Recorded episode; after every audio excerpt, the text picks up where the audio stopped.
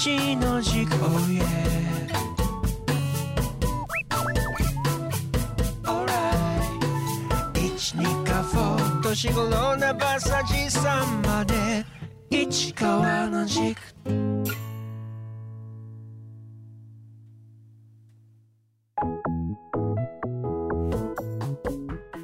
二課保市長市川裕二が旧上郷小学校の元放送室。スタジオ一軸からお届けします声のエッセイ市川の軸硬い話からソフトな話までその思いの軸を自らの言葉でお届けしたいと思いますこんにちは二課保市長の市川裕二ですこんにちは。アシスタントの永田香子です。市川さん、今日もよろしくお願いいたしますお。願いしますさあ、新年度につき新コーナー。今回第2弾となります。コーナータイトルは、じゃじゃん。ニカホの他に学ぶ。学ぶさんという方が出るわけではないんですけども、えー、これニカホ市以外の地域の事例を学んで、ニカホ市の取り組みに生かしていこうというコーナーです。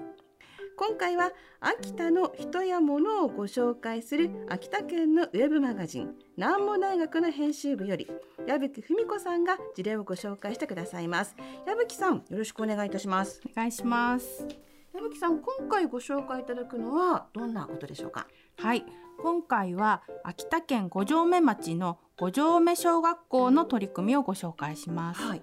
えー南模大学では今年五条目小学校の取材をしていまして、えー学校長の小玉隆夫さんと、えー五条目町教育委員会の猿田和光さんにお話を伺いました。はいでここは、えー今年1月に、いえー新築移転したばかりなんですけれども町の中心部ともいえる運動施設や町民センターなどのあるエリアに建てられました。でこの学校には「超える学校」というコンセプトがあるんですよ。超える学校はいはいでこれは学校を新しくする際に町と町民とでワークショップを数回行ってきたんですけれどもその中から生まれたコンセプトだそうです。で実際この「超える学校」っていうのはどういうものなのか、えー五条目町教育委員会の猿田さんのお話を取材の際の音源をこれから聞いていただけたらと思います。伺ってもいいかな？超える学校っていうのは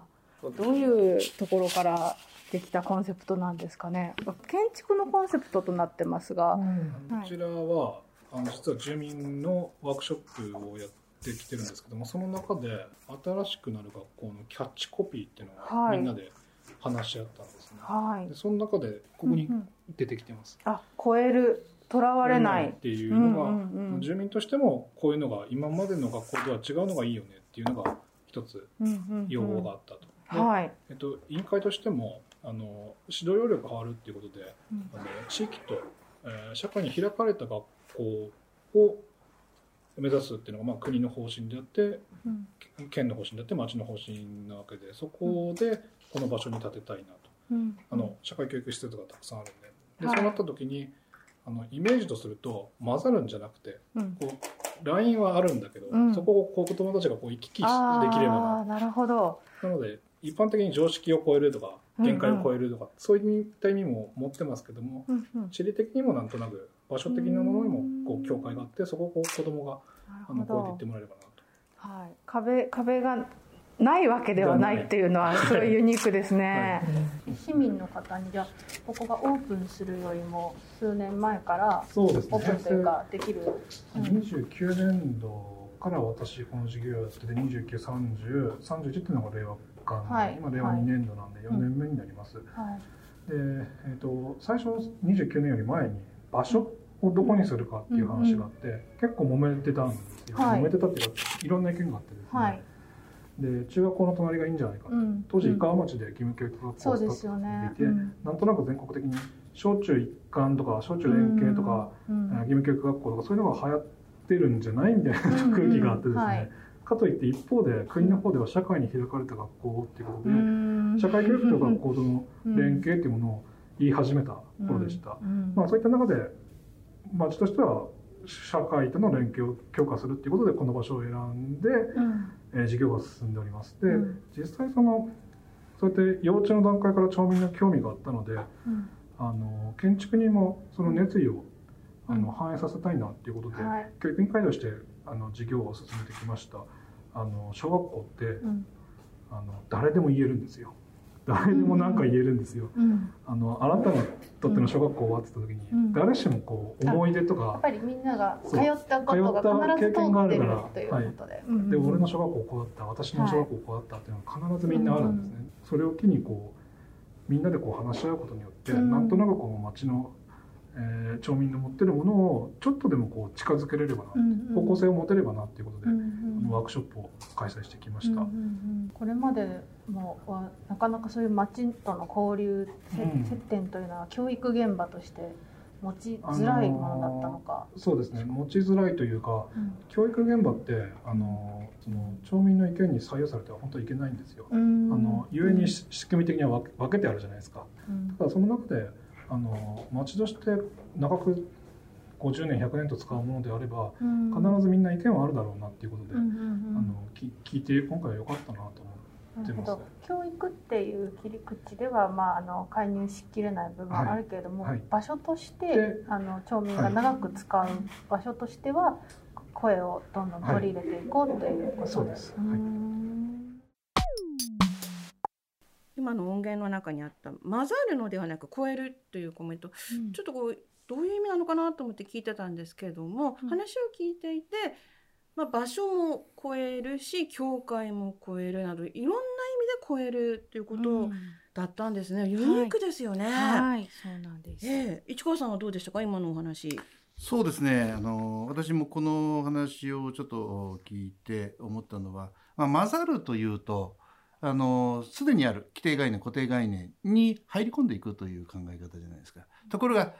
超えるというのはその今あるものを否定するわけではなくて今ある飲酒あるいは習わしなどを基礎に新たなコンセプトを作り上げていくというのが、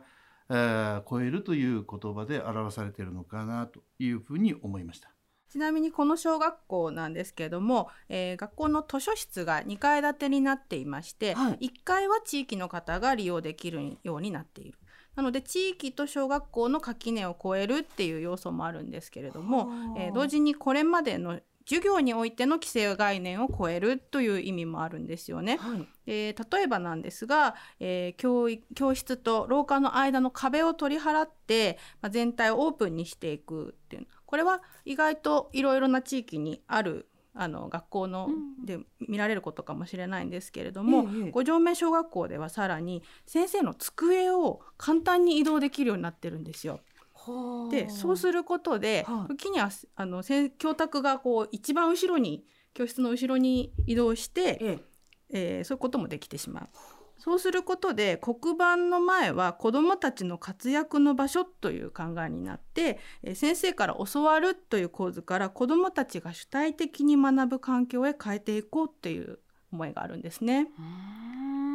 図書館が地域の方も利用できるっていうのは、うんこれ素敵ですよね。そうですね。なので場所としてもいろんな方が行き来するので、うんまあ、交流がおのずと生まれてくるみたいなこともあるようです。はいはあのやっぱり思ったのはですねあの学びのスタイルが大きく変わってきているのかなというふうに思います。い。うんあのまあ、授業という言葉も漢字を当てはめると分かるように授けるという言葉だったんですね今までは。で授業の授業手辺を抜いても受けるという言葉ですのでどちらかというと双双方向ではなくて平務的な方法で教育が行われてきたというのが今までだったと思うんですが、まあ、これからはやっぱりあの多分主体的にといううまあ古くて新しい言葉ですけれども、はい主体的にどうやって子どもたちが、えー自らの意思で学び発信するかということが問われている。それを今回体現しようとしているのが五条の目の取り組みじゃないかなと。いうふうに私は感じましたね。実際あの学校長の児玉先生も、えー、とそのやっぱり自分ごとにしていくことでやっぱり成績アップというか秋田のその、ね、教育があのレベルが高いと言われるのも自分主体にこうしていくことで変わってきたんじゃないかっていうお話もされていました。はい一方的に先生から受け取る教わるだけじゃなくて子どもたちの方がもう学び取っていくみたいな感じになるんですね。うんええ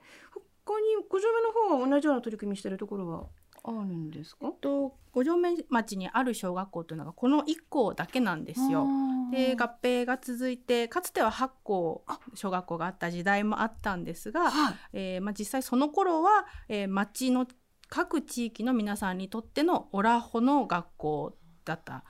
だけれど何もしなくても、まあ、オラホの学校だって地域の住む方が思っていることができたんですけれども、まあ、一校となった今広い町の中でこう町民みんなが、えーこの五条目小学校をオラホの学校っていうことにも思えるようにするには学校側から町に向けて発信していかないといけないんですということを校長はおっしゃってましたね。うんこれはニカホにも当てはまる話ですよね市川さん。そうですねやはりあのまあオラホの学校というのはですねあの学校の地域コミュニティとの関係性を表した言葉だと思っています。うんまあただ、えー一時期と言いましょうか、まあ、今も少しそうなんですけれども学校あのちょっといろいろな事件があ起きましたあの、大きな事件起きました、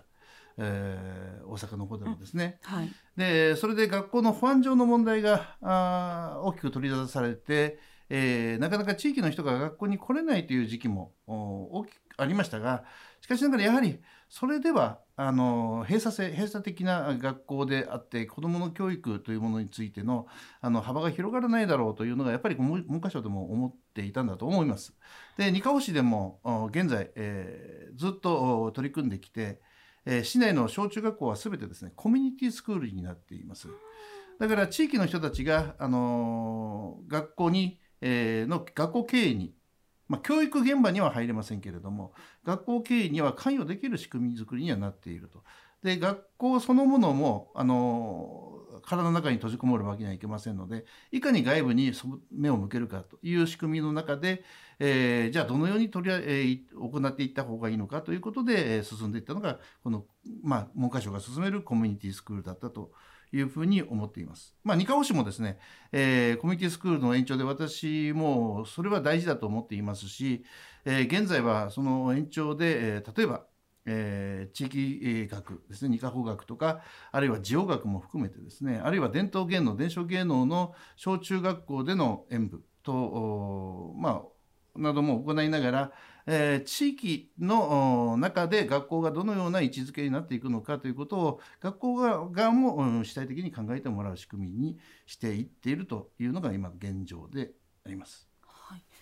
あの先ほどサルタさんの話にもワークショップのお話出てましたよね。はい。ええええ。うん。実際その地域の方と何度も10回ぐらいワークショップをしてきたということなんですけれども、えーまあ、これをすることであの、まあ、声を町の方の声を聞くっていうことはもちろんなんですけれども行政の考え方を町に伝えるきっかけにもなったっていうことをおっしゃっていましたね。はい、なので、まあ、こういう現、えー教育に限らずニカホでもこう意見交換ができる場というのがこれからも設けられたらいいなというのは個人的には思ったところでした。があ、はい、思い出したんですけどもあのさっき市長からコミュニティスクールの話出ましたよね。で私も自分たちの自分の子どもたちが通ってる学校の学校運営協議会というのに入ってて、うん。その頃は、えはい。で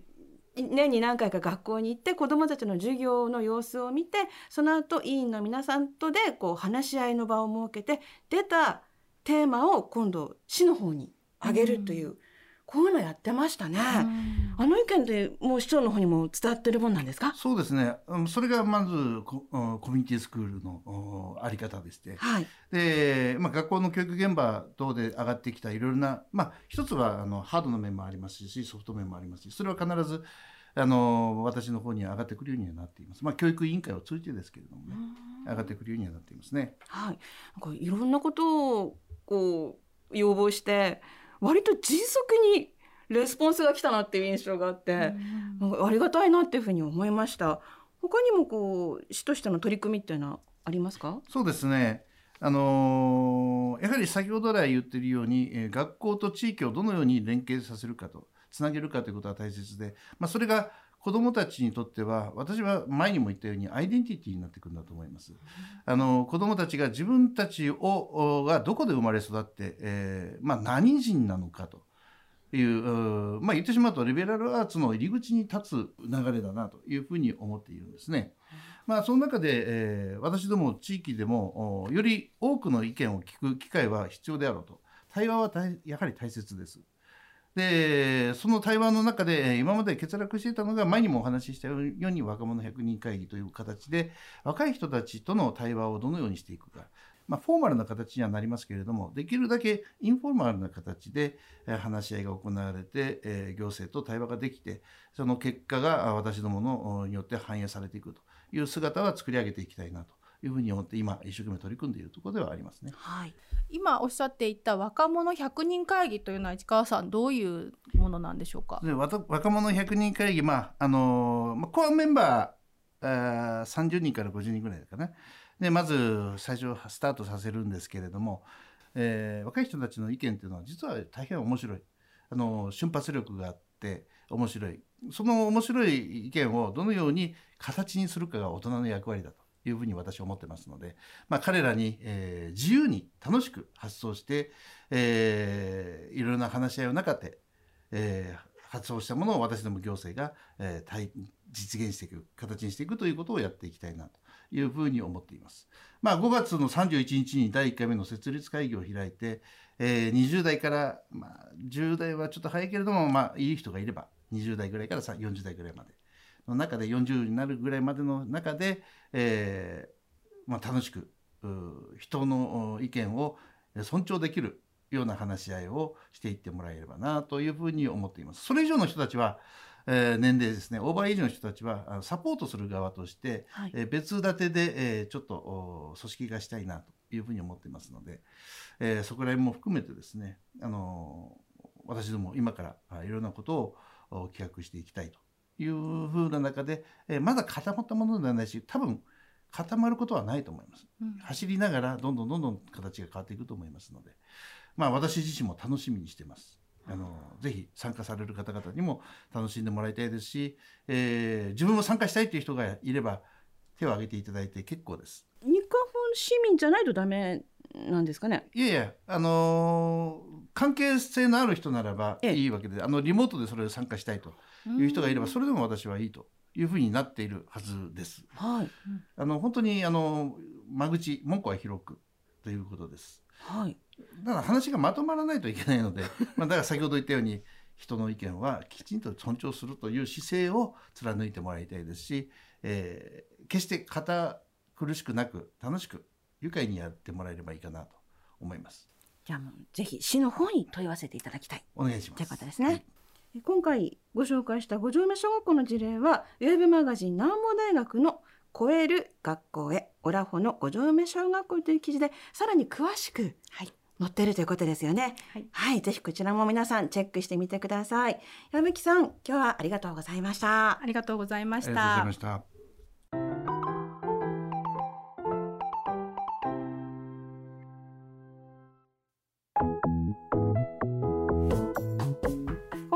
別れのお時間となりました。市川さん、今回の新コーナーいかがでしたか？そうですね、あのー今回、あのー今まで、えー私どものディレクターという形で、ディレクター、ディレクター、ディディレクターとしてはい。やっていた矢吹さんがええ。番組に参加するということで、そあの本当にあの裏方の矢吹さんがう。ええ私ども今まであの散々厳しく指導してきた人が